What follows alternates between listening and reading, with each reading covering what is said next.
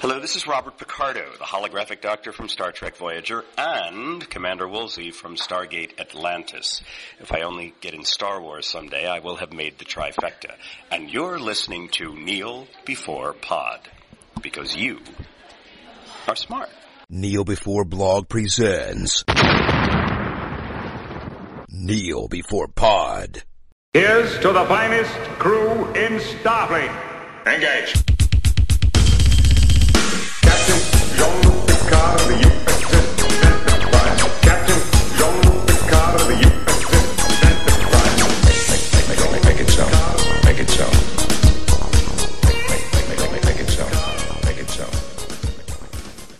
Hello, and welcome to Kneel Before Pod, the podcast that has been where no one has gone before and then back again. I'm your host, Craig, and this topic is one I'm very excited about. Recently, Sir Patrick Stewart returned to the role of none other than Jean Luc Picard, so there just had to be a discussion about it. To help me with this high risk, top secret mission, I had to find some bridge officers. They're ready to be beamed in, so now let's hope I don't make a mess of this.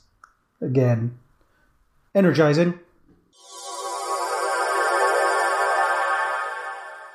So, standing on my transporter pad here, we have Laura. Welcome aboard. Hello, thank you. The beaming okay? Uh, I haven't used the transporter in a while, so it might be a bit glitchy. Feel a bit woozy, but I think I'm alright. That's more promising than the last podcasting contributors that I tried to beam in. Watch where you step, by the way. That might be them. Andrew, you're also here. Welcome aboard. Yes, I, I am also here, and I'm pretty sure that all of me is here and all in the right place. So, well done.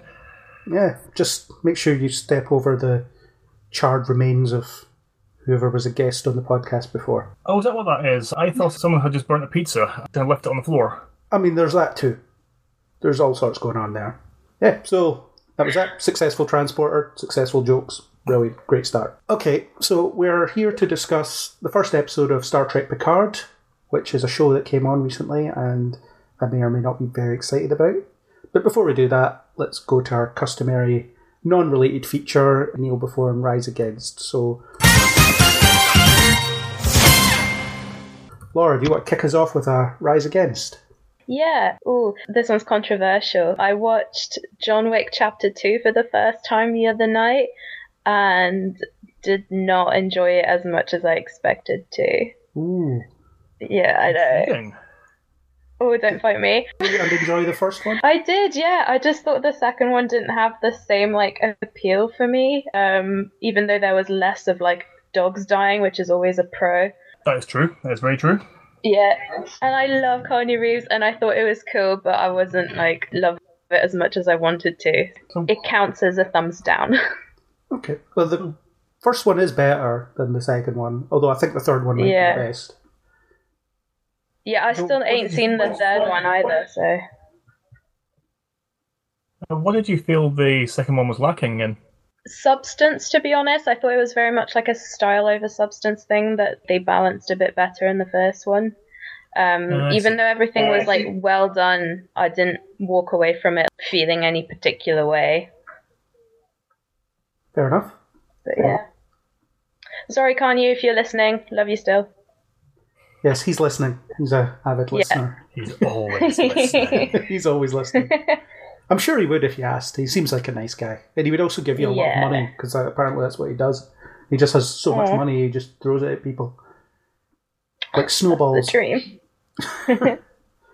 It is the dream. But I'm not just after Keanu for his money. Just I don't know. Seems like a nice guy. Roll on Bill and Ted Three, the sequel that maybe nobody wants. Who knows? We all want it. I'm sure some people will enjoy it. Yeah, until it comes out and it's like, ah, yeah, shouldn't have made that. We'll see. I don't know. I can't predict the future. So, John Wick 2, not a huge fan. I loved it. But I think I've only seen it like twice. I've seen the first one about a dozen times or something like that. And I've seen the third one like once. Why do you torture yourself? First one's so sad. But it's so good. It has that super It is cool so good, nightclub it is so good. action scene. and Yeah. Yeah, well, like, well, that's the thing is, like, once you get past the sort of heartbreaking bit, and you can just revel in like sort of taciturn minimalism, excessive badass styleness, Yeah. technical terms. All that. all that stuff. Yes. Yeah, John Wick evens out to being good, I guess, as a franchise. Who knows? Yes. As a franchise, yes. Just have beef with the second one. Uh, you can kneel before or rise against the third one the next time you appear, perhaps. Yeah, I'll have seen it by then, I promise. Okay, Andrew, what are you rising against? I'm actually very surprised to be rising against this, but circumstances dictate I must.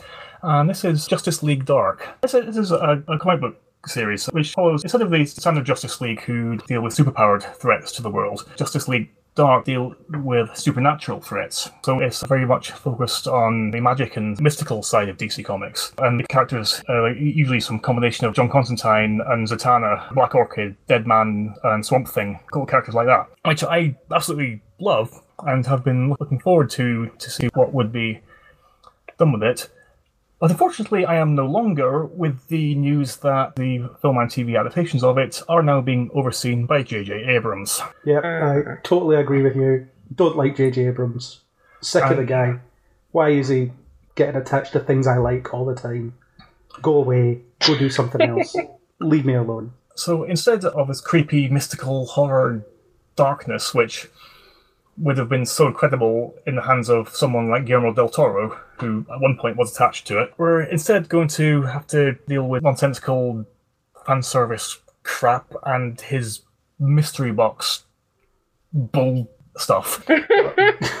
Gotta love a mystery bot. Yeah. It's just, uh, I just, I mean, He has no words. That's that sums it up.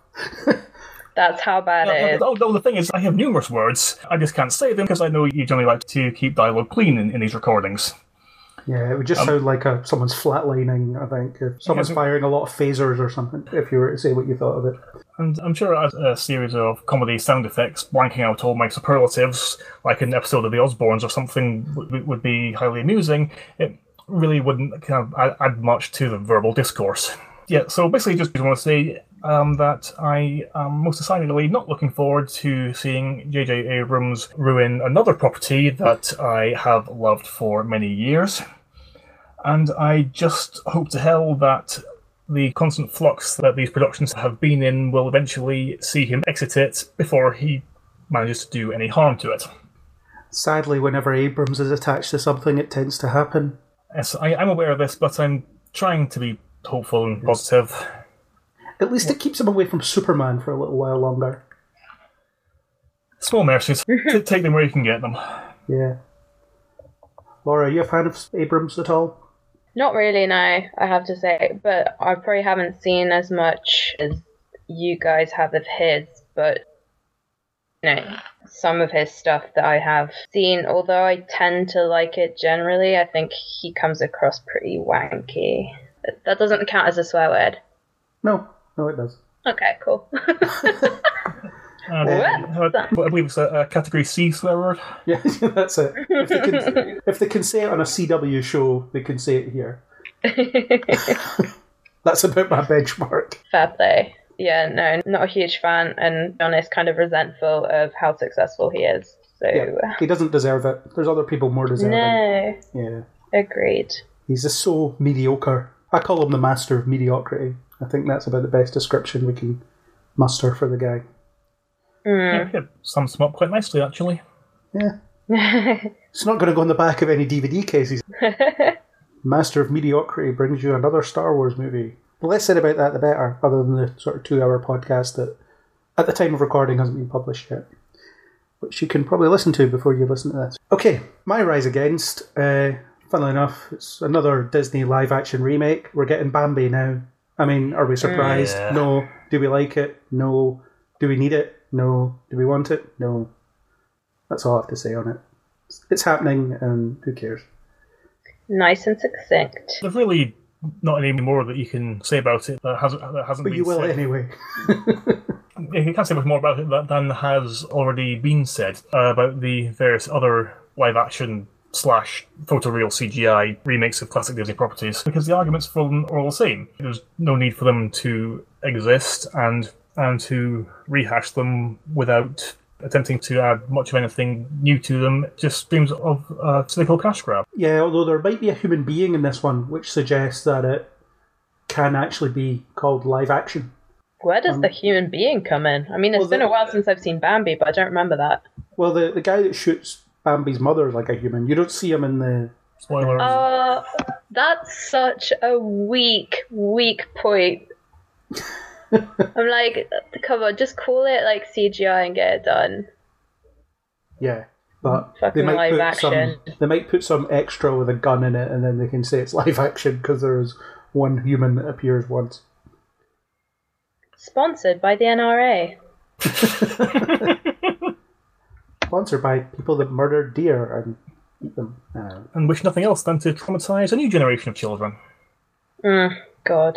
Almost as bad as The Fox and the Hound. I haven't seen that. Oh, I have. right. It's soul destroying. I have seen every single Disney movie several times because Jana owns all of them and loves all of them and watches all of them regularly. Has she been buying them again when they've been getting remade? No, no, she hasn't been because, as far as she's concerned, they don't count. That's valid. Yeah. So let's get away from this negativity and move on to something positive. So, Laura, what are you kneeling before? This isn't very on brand for your podcast. However, I recently watched The Marvelous Mrs. Maisel's third season, which I'm aware came out last month, but I'm a bit late to the party, and it was very excellent as previous seasons have been. So watch it if you haven't. Never seen this. I don't really know what it is, but cool. I'm glad you like it. It's really good. It's genuinely really, really good. It's like historical comedy. It's on Amazon Prime. It's just really funny and, and just great. Just watch it. Okay. This has now been a sponsored post. It's a shame it didn't go with you last because then we could have segued into another Amazon Prime thing, but it's not working out that way. Okay. Fine. Maybe I'll check it out one of these days. I could add it to the ever long list of things that I'll never watch. yeah, I'm very one day like skeptical. yeah. yeah, it's probably not going to happen. I'll tell, I'll tell you that right now. Yeah. There's a lot of CW superhero shows on the drawing board. it's not going to happen. Andrew, have you heard of this? Do you have an opinion? I am aware of it, and I did quite like the look of it, but it's one of those ones that I haven't ever got around to because, like my quest to watch absolutely everything ever made, there are only physically so many hours in every single day, and even I need to admit that every now and then I need to sleep. So some things end up falling by the wayside as I kind of keep caught up with other things. And unfortunately, this was one of them. So it is one that I hope to get around to at some point, and will be kind of disappointed if I end up not doing so. Cool. Good. So- Love to hear it. Yeah. So, what are you kneeling before, Andrew? What's your thing that you love this week? At the risk of countering what we were talking about five minutes ago regarding remakes, there is a new Anaconda movie getting made. The Anaconda films are a series of horror monster movies, basically starring gigantic CGI snakes which attack and eat people. They are all complete and utter trash. Every single one of them, every single minute of them, and I absolutely love them. I can't justify this, and I will not attempt to, but I just have a passion for CGI monster movies. They kind of like really bad and cheesy things made by the Asylum or the, or the Sci Fi Channel. Just because they're all so much fun and they don't take themselves seriously. And they're the kind of films that you can just watch with a bunch of friends and everyone getting drunk and having a good time and just revel in the ridiculous nonsense playing out before you. And now there's going to be more of it. They have That, and that makes me happy. Is this a reboot or a remake or just another one? It's currently a reboot, which would put it as a documentary in the Amazon, picking up a hunter with a very, very dodgy Paraguayan accent who is searching for this gigantic creature to trophy hunt. Or if it's anything like the second one, it will involve a search for this mystical flower, the eating of which uh, makes people immortal. Or if it's anything like Anaconda versus Lake Placid, then it, it will be a giant ass snake versus a giant ass crocodile. And Oh, that is I the want to see stuff that that I'm here for. It's great fun. I mean, I could wax lyrical for hours about everything that makes these kind of films so entertaining, but I won't because I appreciate that not everyone has the same passion and reverence for such films, so I will just simply stop talking about them now. Oh my Well- god, there's five of them already? Just looked it up. I- Yep, I'm sh- shaken. I know, right? Alright. I'm surprised there's not more than that, to be honest. I thought there might have been more because you hear about these horror franchises there seems to be like a hundred of them somehow because they don't care about what medium they release them in. Well, look, like this, the one that's coming out is going to be the sixth, so clearly they're still going.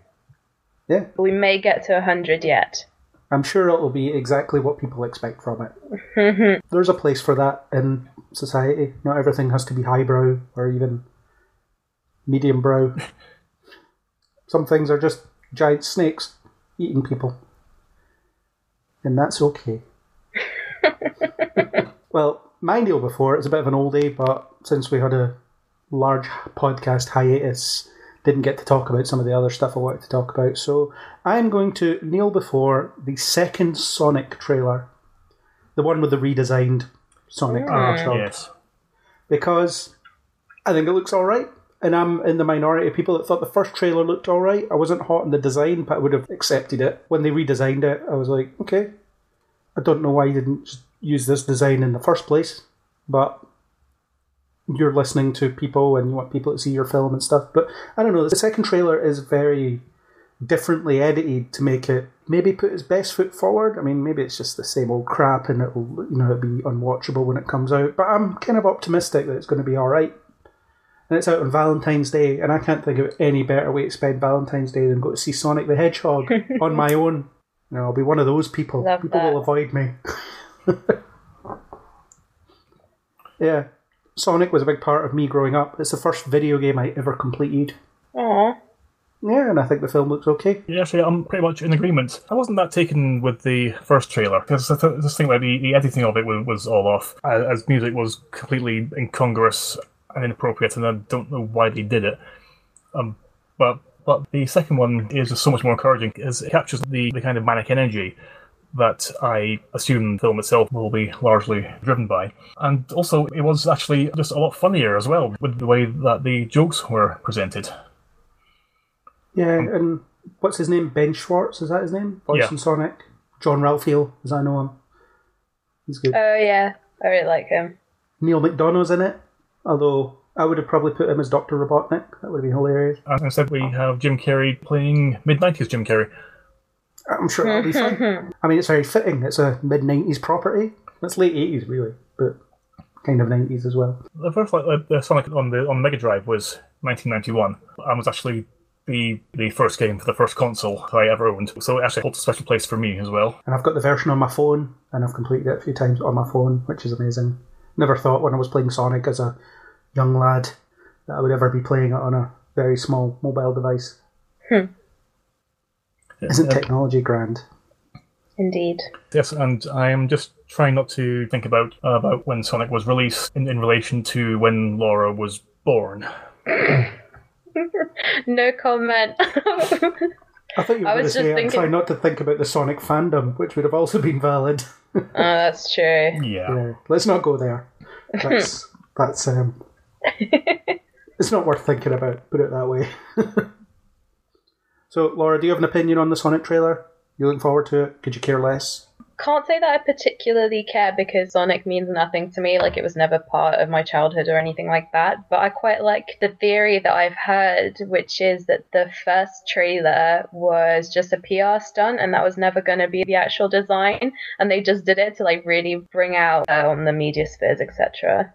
Yeah, I've heard that thought, but I don't know. It doesn't suit their purposes because that could have so easily backfired to.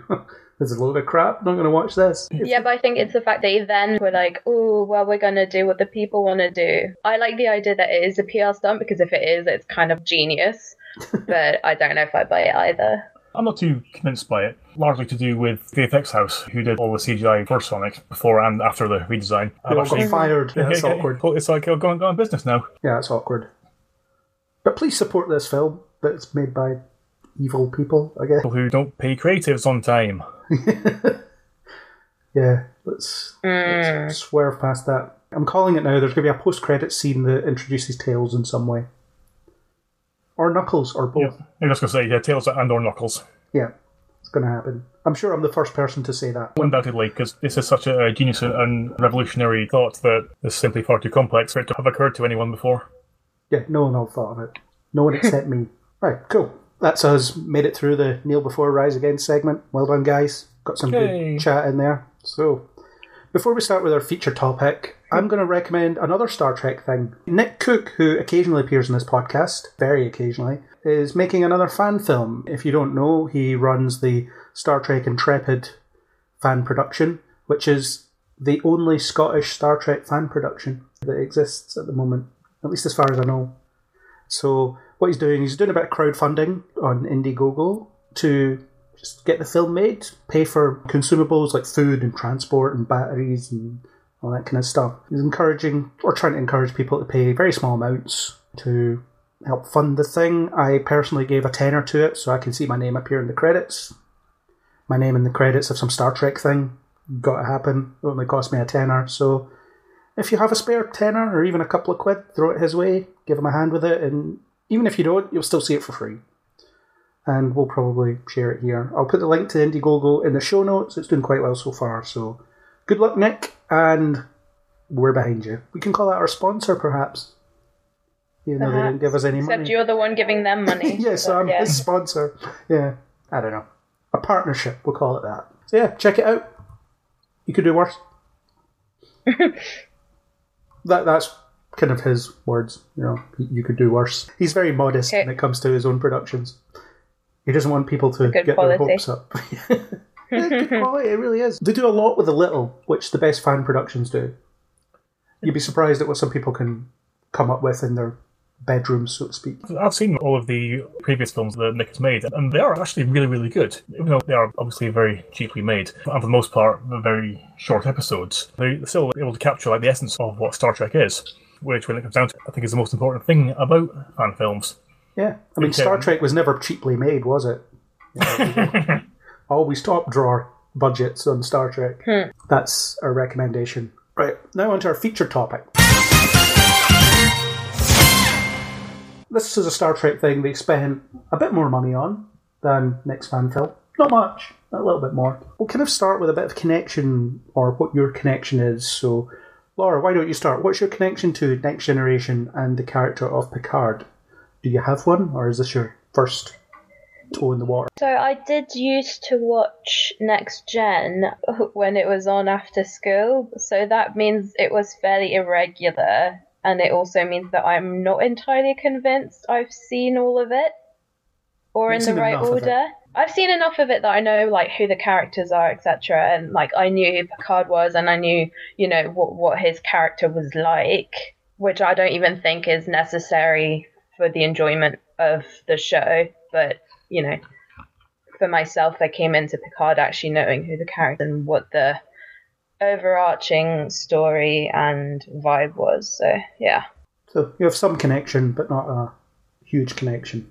There's- yeah. I don't call myself a, a, a big ass fanboy because I'm very aware that I may not have actually seen all of it. That's fair enough. Worth investigating one day. Yeah, although TNG is syndicated, so the, it's designed to be consumed in as little or as large quantities as possible.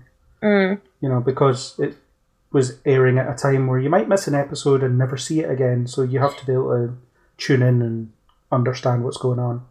Yeah, which is pretty much what I did, and I never really like had an issue, so it's all good. Cool. Andrew, what's your connection to these two things, which are the same thing? Yeah, well, it's actually a kind of, kind of similar thing. It's my first exposure to, to it was also the weekday evening schedule random episode. It was being, being half past six on BBC Two. After um, The Simpsons. That's the one, yes. Ah, the good old days. there was always something interesting that, that would- that would be on then. One thing that like that, that particularly appealed to me uh, about Star Trek and, and Next Generation in general was basically the spaceships because I really enjoy imagining having having my own spaceship and how I would I would design it on what I would put into it. When watching Star Trek gave me a lot of um, in- in- inspiration about how that might work visually and, and how these things might, might actually be constructed because I spent a lot of time as a, as a kid just thinking about nonsense and imagining nonsense. So you're an angsty kid doodling at the back of the class, drawing spaceships. Pretty much. well, you have to go own that. Now, now it's cool, or it was cool at some point. That's, that's the only thing. It's definitely cool to be that kind of person now, just not so much in the late 90s. Just like it's cooler to be a Star Trek fan now than it was in the late nineties. Yeah, Yeah, before our time. Frustra- frustrating. Yeah. So that's cool. My connection to TNG is quite profound. It was basically my Star Trek growing up. I watched the original series. I watched Deep Space Nine. I watched Voyager when they're on, but TNG was always my favorite. Picard was always my favorite captain. I just love the ensemble cast on Next Gen, and I've seen every episode so many times, even the crappy ones. Yes, there are crappy episodes of Star Trek. Who knew? Some really, really bad episodes, but Always got something out of it, and Picard was always someone to look up to because that's who he's designed to be, and you know he's flawed but has a lot of integrity. You'll listen to him when he talks, even if he's talking nonsense, like in some of the crappy episodes.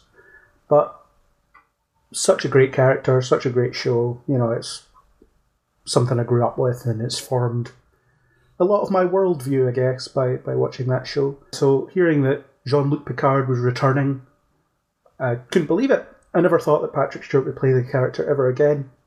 I don't think he ever thought he would play it ever again. But here he is, so many years later. What, 18 years after his last appearance, not including video games. He's doing it. He seems to be on board with it because he's doing another season, which is, again, something I would never expect. So, good on him. And I can't wait to see more. So, that's my connection. I'm the super nerd, or the TNG hmm. super nerd hmm. anyway, of the group. So, looks like we'll have a bit of a, a varied perspective as we move on, which is good. So, so Laura, what did you think of the first episode? Just without spoilers here, we'll get Picard to take us into the spoiler section later on. For me, it took a little bit of getting into, but once we were, you know, into the action and refamiliarized with the environment, I, I really enjoyed it.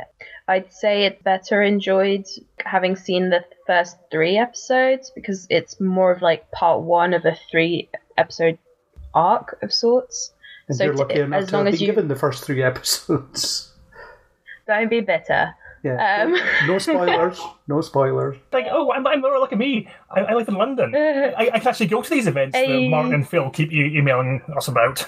Hey, I went to London as well, but I didn't get the first three episodes. No, I just mean like some people might switch off because episode one might not have everything they hoped for, and it's worth remembering that it's just chapter one of a long, overarching 10 hour series that's more cinematic than it is serial. So try and stay away from the That would be my the, two cents on it.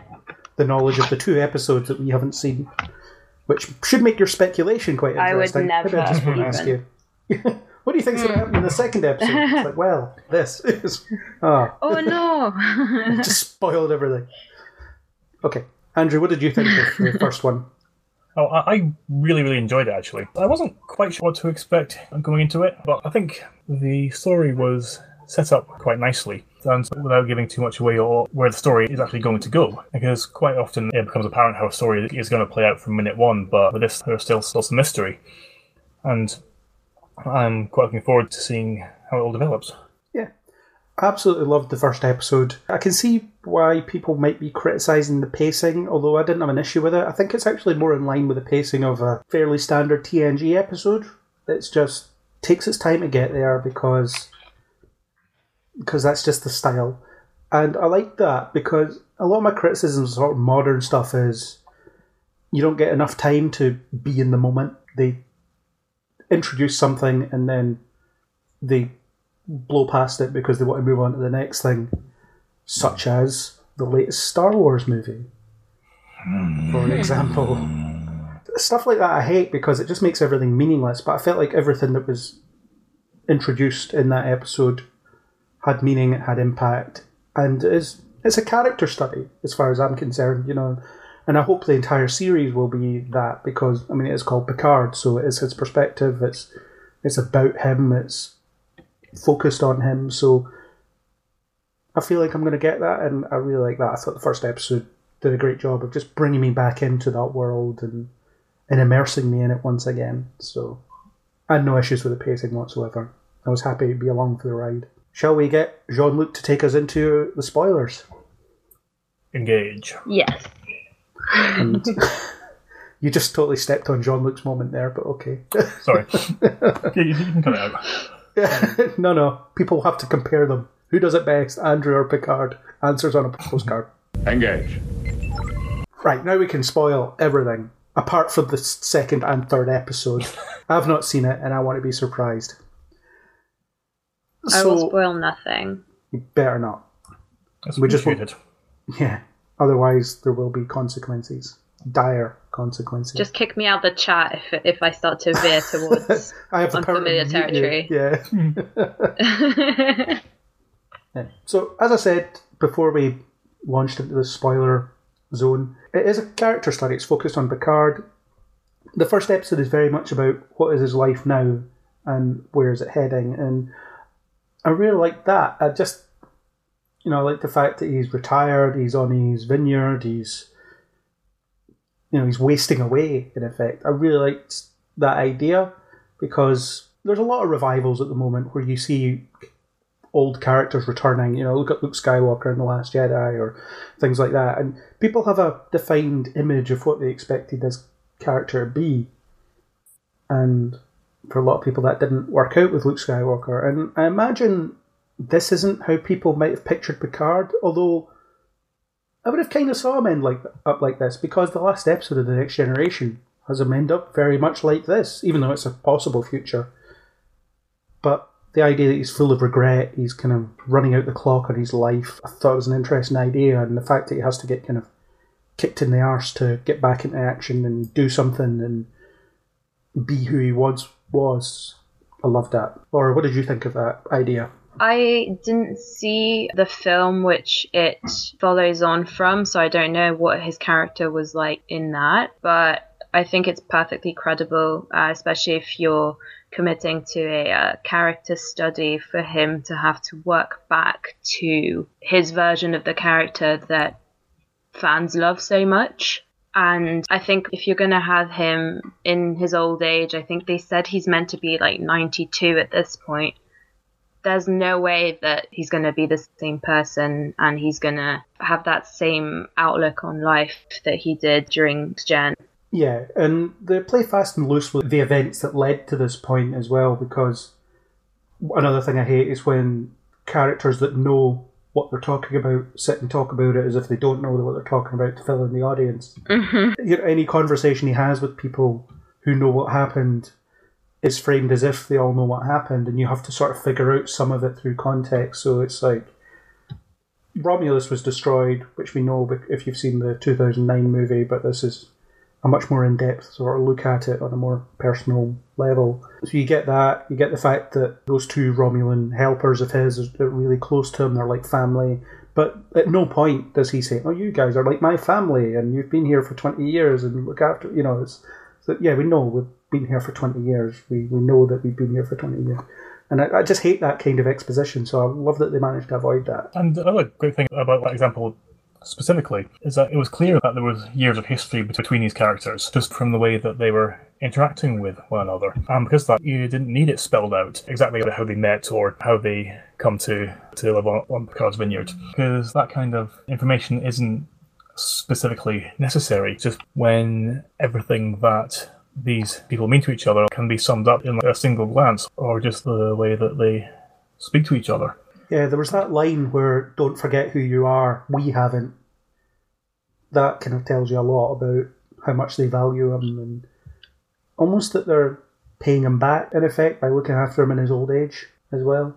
That's just what I took from it. But And with the whole interview segment of that, obviously the point of it was to to bring the audience up to speed with the relevant historical events which happened in the years that there hasn't been any more Star Trek. But it also served quite well to establish what kind of person Picard currently is. Because when he was talking uh, about Starfleet abandoning its duties to simply give aid to people people in need, the righteous anger and disgust and contempt that he has for this institution that he once believed in, it shows you more than anything how betrayed he feels for giving so much of his life to this institution and then for it to just abandon the ideals that it's supposed to stand for. And also the, the way that he was describing the disaster and the, the rescue mission, it seemed to me that Patrick Stewart, while performing it, was actually visualizing everything that was happening and was able to react to that.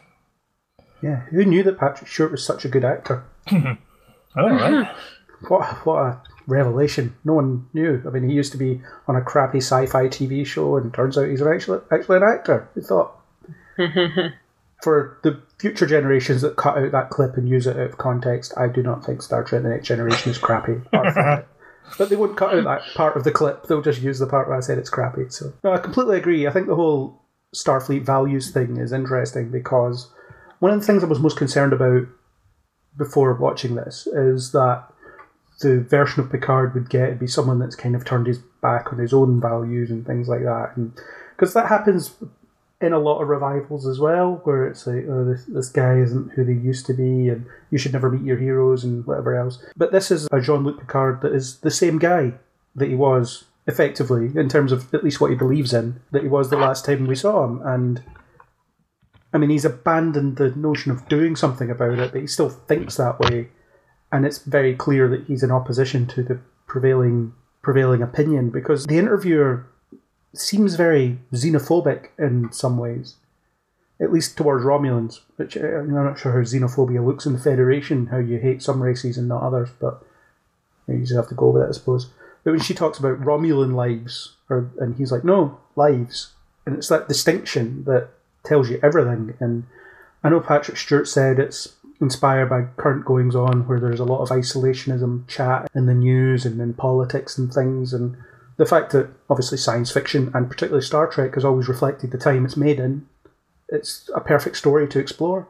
Yeah, and the fact that you can no longer trust the overarching established institutions is also one that resonates with the current political climate. Yeah, the system fails the people. Yeah, that's the hmm the overriding message there. And there might be a bit of is Picard as an old white man the right role model for the new future? There might be a bit of that in there too. Mm.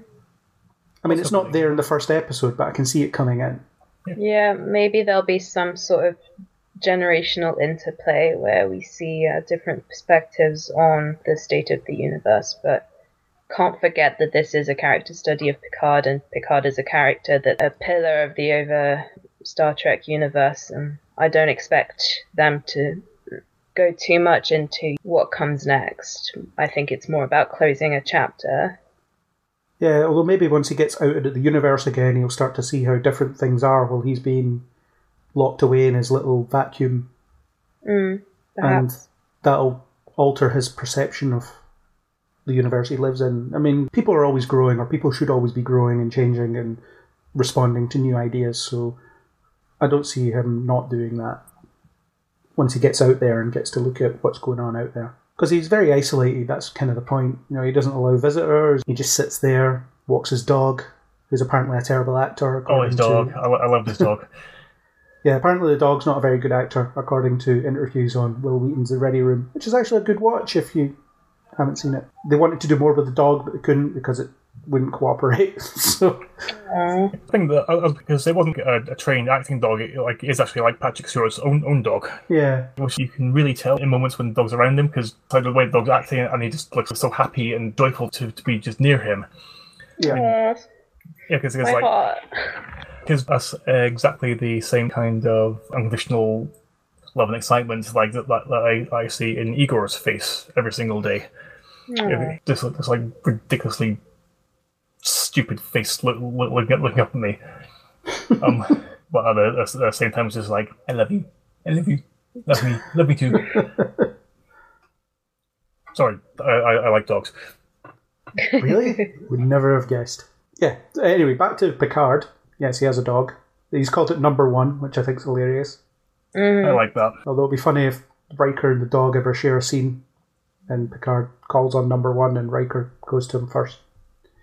Who is the more obedient? Hmm. the dog or Riker? We'll see Riker eventually, so we might get that scene. I hope we get that scene, that'll be hilarious. And obviously Picard's very haunted as well. You know, he has dreams about playing cards with Data, with kind of anachronistic uniforms on the wrong ship. Which, yeah, it's a dream. Go, whatever. As an aside, I thought the work on Brent Spiner to de-age him was superb. In the trailers, you could kind of tell, but in the final render in the actual episode, it's so well done. And it's the fact that he still like misses Data and dreams about him every night and doesn't want to wake up because waking up means waking up to a world that doesn't have Data, and I love that. But I do wonder how people who don't really know who Data is will respond to that because this is very much a reference geared toward people like me. I feel like if you don't know about it, it probably doesn't have much emotional resonance. But as long as you understand, and I think they make it pretty clear that this is someone from his past whom he feels a lot of guilt about and a lot of regret, and someone that he loved, which I think is completely apparent whether you you know who Data is or not. Then you'll get what you need to get from those scenes. Yeah, and there's some dialogue that points you in the direction of who Data is as well, at least in a Um, nutshell. And, and even though it would have helped to have seen Nemesis to understand what ultimately happened to Data, I think in the context of the scenes themselves and just what, what gets spoken about in dialogue, it does tell you all that you really need to know for the terms of the plot. And agree that their interaction tells you that this is someone who meant a great deal to Picard, and you don't need to have seen all of their personal history to be able to realize that. Yeah, it's the right use of nostalgia, I think. You'll get more out of it if you know the material. If you don't know the material, you'll hopefully still get enough to be able to follow it to the conclusion that they want you to reach. And that's the way it should work in all nostalgic properties, I think, rather than substituting nostalgia for story, which this doesn't. I think the nostalgia informs the story, but it isn't the story, which is kind of refreshing. Exactly. Mm. Yeah, because too often nostalgia is just used to simply rehash everything that's that's gone before. Like another franchise that has star in the title. Oh yeah, it's a very good comparison. It's, it's, it's, never, never, never occurred to me. Or the man responsible for it, I may have mentioned not too long ago. Yeah. But he's very significant, and I think there'll be more to it as well. I could have probably done without the dream that gives him the answer to the question of where to go next and what to look at next. I think that was a bit on the nose. hmm I mean, it's different if it's just a dream that he- he doesn't understand, or it's just one of his like daily weird dreams that star Data and have him dressed in his old uniform and painting on a vineyard. But the fact that it's very much this, oh, I know where to look next because I had a dream about it. It's a little bit clumsy, I think. Yeah. I'm, thinking like there may be a little bit more to it than that, than just this simply a usefully prophetic dream giving the answers. I think it's uh, something to do with Data's consciousness uh, somehow kind of existing in, in the ether somewhere, uh, and, and this this was him trying to communicate with Picard. Is that they were very specific about the ending of Nemesis, where it's implied that Data transferred his, his consciousness into B4 to a, a copy of him. But in this episode, it was very, very clearly specified that that, that didn't work. And I just thought that that was a very, very specific thing to bring up if it isn't going to have some relevance later. Yeah, you could be right. Who knows? I mean, I didn't hate it. Obviously, you put Brent Spiner in a scene and he looks like he's 20 years younger or whatever. I'm, I'm going to be impressed, but at the same time, I was like, oh, that's convenient. What a convenient dream. It was still a good scene. It's on to Dahj, this mysterious young woman that appears to Picard and asks for his help because she has a vision of him once she becomes River Tam, essentially. Uh, Yep. I liked her, and I really liked her dynamic with Picard, and I was actually disappointed when she ended up dying because I think there was more to it there. Although it's possible she'll come back, given what she is in some way, but I don't know. I think there was more they could have played with there. It's certainly unexpected to have her killed off in the first episode, especially with the trailers indicating that this is a big deal and this is what starts this whole thing off. hmm It certainly explains why, why marketing was so circumspect about exactly who she was and, and what kind of part she would be playing in the, in the series. Yeah. because to have gone into too much would, would have ended up spoiling that shock ending of her dying. I saw her as someone who was representative of the regrets that Picard has, specifically regarding what happened with Romulus, which in itself gives enough of an explanation as to why this random girl just turns up out of the blue for asking for his help, and he provides it without even asking a single question, because that's the person he is. Yeah, I'm glad they avoided the no, I don't want to be involved anymore. Leave me alone. I just want to be alone. It was as soon as she appeared, he was like, How can I help? You know, come in, Yeah. have some tea. Earl Grey. Decaf. Yeah, it's very. Decaf. Decaf oh, Earl Grey, that's is- the which one. new.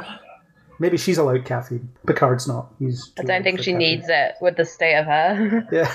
That's true. Although he didn't specify the temperature of the tea, which kind of bothered me. Oh, I, I just took that to, to be swapping out like the, the final thing for Hot, uh, uh, just to say to say decaf as uh, just like another indication that, that he's getting older. Yeah. Plus, you think the replicator would know his favourites by now. Re- How do replicators work? Well, I mean, I know in theory how they work, but in terms of the like the interface, does it just remember your preferences? Would it just make me, I don't know, pizza every time I walk past one because it knows that I like pizza? You wish. That's the dream. Oh, great God, it would be so good. I wish I had a replicator. It would be amazing. Yeah. Mm. but yeah, he invites her in, wants to help her immediately, and she sort of leaves in the middle of the night because she doesn't want him to be put in any danger because she knows that people are after her. The River Tam thing was a bit of a joke, but it's very similar. She has this kind of inbuilt instinct that becomes active at certain points. Although she's not quite as weird and cryptic as River is, she's much more confused and she's not human but thinks she is. And I find that quite interesting, this whole idea that there's androids running about who think that they're human. It's a bit Blade Runner, I suppose. It's very Blade Runner, yeah. asking all kinds of questions about what humankind really is and what AI is and how the two are differentiated. But I guess we're not, not going to go all that much into it, supposedly, because I, I don't think that's the point they're focusing on at the moment. Well, they may do. I mean, there was an entire episode of TNG that was about just that very subject, where it was decided that Data was property, and Picard argues that he's a person, Mm-hmm. which is one of the greatest episodes. And yeah, it raises these things. It's like, what is sentience? You know, in that episode, Picard asks Maddox, who is mentioned in this episode and will almost certainly return before it all ends, asks him to prove that Picard is sentient, which he can't, because how do you do that? How do you prove it? And that's kind of part of the point. So you've got this potentially sentient android, or this pair of potentially sentient androids, or perhaps even more. We don't know. It's a whole mysterious thing. Although I refuse to believe that her necklace is unusual. Yeah. Right? Everyone keeps commenting, well, that's really weird. I've never seen that before. It's, two circles. Circles. So I legit exactly have a necklace like that. Like I was like, what do you mean it's distinctive? Like what is jewelry like in the future? I mean, you, you need that kind of visual marker, but I think the design team could have done a bit more work to Right? come up with something that. Oh, wow, looks two unusual. circles, how unique. Yeah, oh wow, I've never seen two circles intersecting before. That must mean that they're twins, because only twins would wear a necklace like that. Yeah.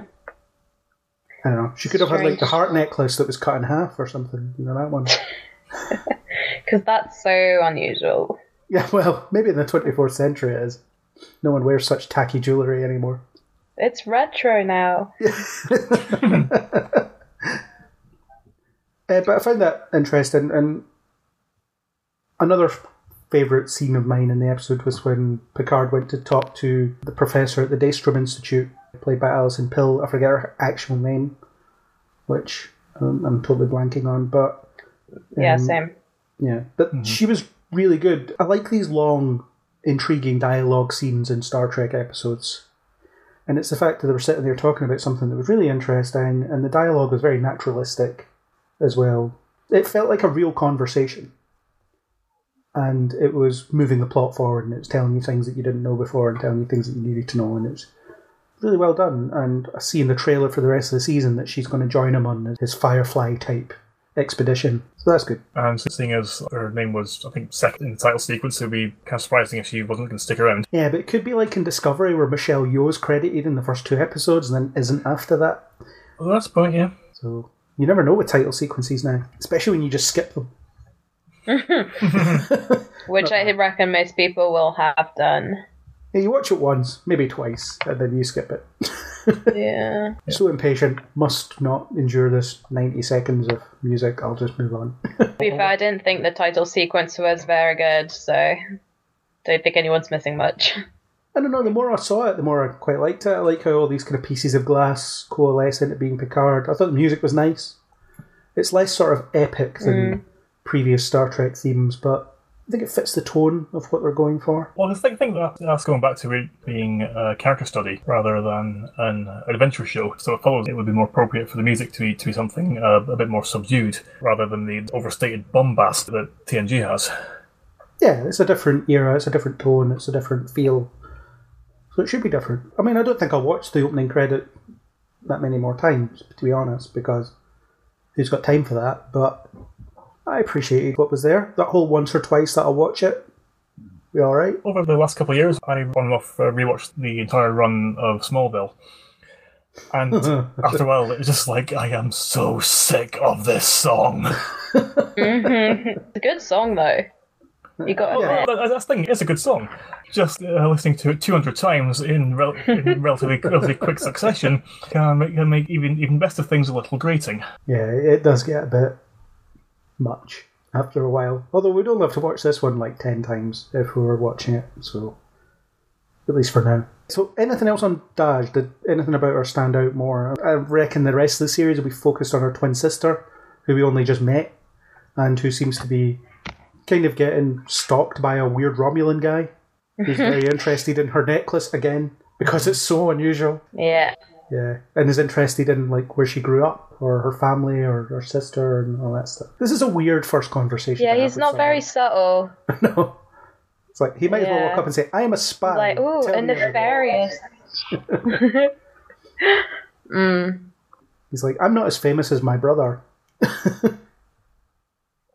His brother Luke Treadaway, who probably won't appear. No, Never mind. doubtful. So yeah, anything else on Dahj that stood out to people? You know, the fact that she's superhuman and very vulnerable as well. I was, I quite interested in the conversation that she had with her mother, or who she thought was her mother, or however they, want to play it. Is that there, there was a whole thing made about how she knew that uh, she had, had gone to Picard without being explained how.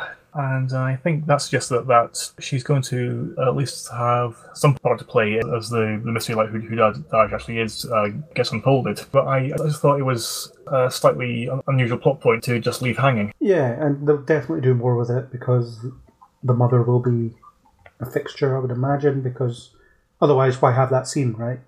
Yeah. Laura, you got anything else to say on Dahj? Not particularly. I feel like she wasn't all that developed because she more or less serves as a plot device to introduce a bunch of different threads that we're going to develop and wind up in the next few episodes. I think it's pretty smart to use her for shock factor at the end of the first episode and introduce the actress again as Dahj's sister. Yeah. But I don't think there's anything much more to say about Dahj herself. Yeah, some of the dialogue was interesting about her memories, where Picard says, Yeah, that's a beautiful memory and it's yours. But he didn't say, and it's real. You know, it's so, mm. oh no, everything that you think probably isn't real, but it doesn't make it any less yours. So, you know, let's hold on to that. And somehow she's Data's daughter, and there's this whole thing about cloning from a chip or something, which I'm not so sure about. It doesn't seem very science based, you know. Star Trek not being scientifically accurate. Hey, they used to have scientific consultants that they would maybe ignore, but they were there. It's like, how would this work? It's like, ah, yeah, that's not how supernovas behave. And it's like, well, we've written the script already, so you know, it's no. But they used to try and get at least some of it right, at least in a theoretical sense. The thing is, when you're making a TV show in the '60s or even the '80s, and later, and later, and later, is our understanding of that science keeps changing. Mm-hmm. So suddenly you have to rewrite your own rules because if you want to remain current with science, then it just has to behave differently. But I'm not sure there's any theories about reconstructing a artificial consciousness from a single chip or something. I don't know. Yeah, it's the equivalent of like you take your graphics card out of your PC and can grow another PC. I wish. That'd be very, very handy. Yeah. Although you might just grow another slow laptop. So I guess we'll find out, and we'll find out if it has any basis in scientific fact. Maybe they'll cut to a TED talk that'll be like, "No, no, this is okay. It works, kind of." you know, um, at least it's not as dumb as jumping through the universe using spores. Suppose that's true. Yeah, well, maybe it is. Maybe it is that dumb. In fact, it probably is. There's also the quantum archive. I'm not sure how that works. It's like does As Picard in, have a room inside of there that he goes in and he can call back stuff that's like stored somewhere? I don't know. Um, yeah. Or is it just like in Endgame um, when Scott Lang just asks, like, okay, yeah, he just like stick quantum in front of a bunch of words to like to make, to make it sound sciencey. Yeah, I mean Star Trek's never done that. Heaven forbid. I don't know. I, found it quite interesting because at first I thought, does he own this entire like warehouse? And then when I watched it again, I was like, oh no, he doesn't. He's just going there. But he has some stuff stored, but I don't know how it's stored. And they didn't seem interested in explaining it to me. It was just something that he could access. So his painting is either like a recreation of that painting or it's the actual painting. Who knows? I have no idea. It, well, it did say that there were two of the paintings. Yeah, one's in his study and one is like stored in the quantum archive somehow, whatever the quantum archive is. I think of it like a big transporter buffer, and you just kind of everything's dematerialized, and then you just call it up, and it just appears. Yeah, that sounds plausible. Hmm, maybe. Yeah, Context of Star Trek. yeah, it'd be an efficient way to store stuff, just floating about in the ether somewhere. Anyway, this is what I do with Star Trek. I just try and nerdily explain everything based on my knowledge of the franchise. That's what we all do. Though, if that was what it was, then- then there wouldn't be much call for, for, for the building to be so huge. No, that's true. Unless you need It's true. need it to be that big to have all the servers that store everything. Hmm. It's like all the Federation's information in one place. I don't know. And this is what Star Trek should be about. You just, just like uh, uh, ta- uh, taking a random insignificant detail yeah, and then uh, uh, and, uh, uh, analyzing it to death, trying trying to trying to understand it, only for the writers to turn around and say, "Yeah, it doesn't mean anything. We just made that shit up." we didn't think about this. We don't know. Why are you asking us? One thing I did like seeing was a bit of civilian life, because that's not something you see an awful lot of in previous Star Trek stuff. So you see uh, the Boston skyline, and there's billboards, and then later on it's just people walking about, going to their day to day lives. I quite like that. It's just a nice little touch. I want to see more of that. I mean, I don't want to see a soap set in the Star Trek universe, but just a little bit more of how people live in the Federation. Yeah, and I think quite like seeing how the futuristic sci-fi buildings were incorporated into existing landscapes and just giving like a vision of how things could play out in the future. Mm-hmm. Yeah. yeah, it's all good. Want to see more of it. And Picard has some better civilian clothes than he ever did in the next generation. Where it's like, oh god, put the uniform back on, please. Ugh, we love the leather jacket. I'm living. Yeah, he got his badass leather jacket in Insurrection. nice. Yeah. Which is. It's fine, I suppose, as leather jackets go. It's very dull, sort of civilian clothes that wouldn't look out of place today, which. Yeah, fine. It's all good. So, in terms of all the mysteries that we have, I'm interested to see how they all play out. So, we've got the whole synthetic life form stuff that Dahj slash Soji is connected to. You have the Romulans who are coming after Dahj for some reason. You have the Romulans that are hanging around in a decommissioned Borg cube. You have this whole thing about how the Federation lost its way. There's an attack on Mars that we'll probably learn a bit more about. There's Picard's career as an admiral, I guess. Uh, You know, we've got a lot of things flying around now. I'm not sure how they all connect, and also how it all links to Data as well. I'm not sure how it all connects, but I'm confident that they have an idea of where they're going with it. Yeah, I feel like the whole synthetics Mars attack storyline is the primary one, and then we'll see sort of the history of the Federation and the fate of the Romulans um, intersect with that. But I don't think they're trying to follow all those threads simultaneously to the same extent. That that's not the vibe I'm getting. Yeah, the Romulan stuff, that'll be the sort of texture of the, the background, I think. The Borg will play in significantly. I have a feeling that Borg technology will have something to do with how Dahj is able to exist, because Borg technology is typically used to enhance stuff. So I think the, the Borg will have something to do with that. Hopefully, that's not something that comes up in the first Yeah, three and we get reintroduced to two. yeah, plus we get Jeri Ryan coming back, so Yes. And Jonathan you, Del Arco. you as know well. there's going to be a. Indeed. Some Borg stuff. So, Borg presences are inevitable. Yes. It's just how they're used could be interesting because Voyager kind of ruined them. So hmm. they're needing a bit of rehabilitating.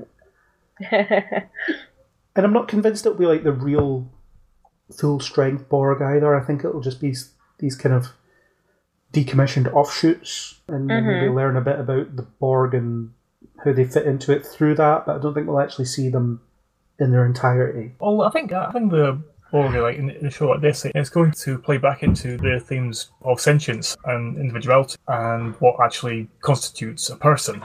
Yeah, Because the whole point of the Borg is that they were a gigantic collective who had no individual sense of self. And so, for lack of a better way of describing them, the decommissioned drones, then they will probably have memories of uh, two different states of being one where they were a part of a greater whole, and another where, where they learn to be individuals again. And hopefully, it won't be too much repetition over the character arc that Seven of Nine had in, in Voyager but I'm fairly confident that, that they'll think of something different to do with it. yeah, and there's also the open question of how haunted by his own experience is Picard at this point. You know, does he still think about his own assimilation, or is he over it, or and maybe that thing that you were talking about, that dream being a message from Data in some way. Maybe his lingering Borg technology is why he's able to do that because there is stuff about you know he can still hear them and when he's nearby them and things like that in First Contact. So, hmm. I mean, if they're putting the Borg in and it's a character study of Picard, there's a good chance his experience of the collective will become a significant part of what they're covering. Silence. Everyone must agree with me because it's complete Yeah. silence. yeah, yeah, yeah, I'm trying to think of something to add to or build on that. But, But I um, made a perfect point and it can't be expanded on. exactly. Yeah, so I think we've pretty much mined this episode for all it's worth. So before Laura goes and spoils it for all of us, for the next two episodes that she's been I did so well. Come on. Did you though? I mean, am I going to watch episode two and be like, that bitch? You won't know till Friday. Thursday, perhaps. Oh, is it? Fair. Well, Thursday is the US release, and as we all know, I commute to America to watch television. Mmm, of course. Yeah. Friday is when it appears on Amazon Prime in the UK. I was able to rewatch the first episode last Thursday. Nice. Um, which is nice for reviewing. I hate reviewing on a Friday. Sucks. So if I can do it on a Thursday from here on out, that'll make me slightly happier. it's going to be expensive travel costs. Yeah, well, I've got my transporter, so it's fine. Yeah, yeah, well, it certainly stays on your carbon footprint. True. I mean, how much power do you think a transporter uses? Renewable energies, I would hope, but Yeah. who knows? Yeah, we don't know. A lot though. I mean, if you're turning people into data and transmitting them across a long distance, you would think that would cost. That would be a lot of kilowatts. Mm. It would make your smart meter just go into the red as soon as you press the, the energize button.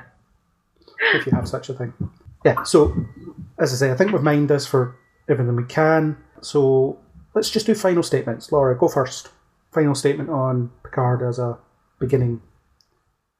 Um, I think it's setting up the show to be like very different from Star Trek shows that came before it, in the sense that it doesn't seem to be serialized, more of a, a an overarching narrative, and also the fact, as suggested by the very title, that it's a character study as opposed to following a ship uh, into various different worlds and you know for the sake of exploration. Yeah, the first episode works really well. I think it sets it up, and I think as someone who's not as familiar as some with the Star Trek universe, I thought it was perfectly easy to follow, and I think more or less anyone with any level of knowledge of the Star Trek world can absolutely get something out of it. Cool. Good summary.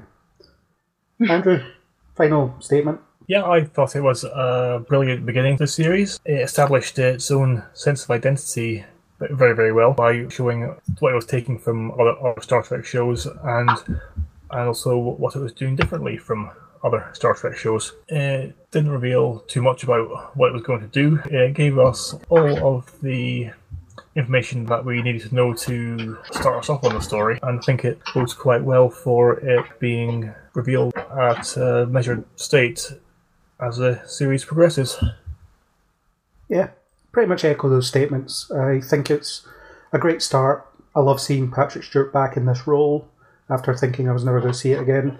I like that it's something new. I like that it's something new, but also draws on what I like about Star Trek. It shows the versatility of the franchise. I think in the 90s they were doing a lot of different Star Trek things that weren't all that different from one another, but this time it seems that every project is different from the last, and I absolutely love that.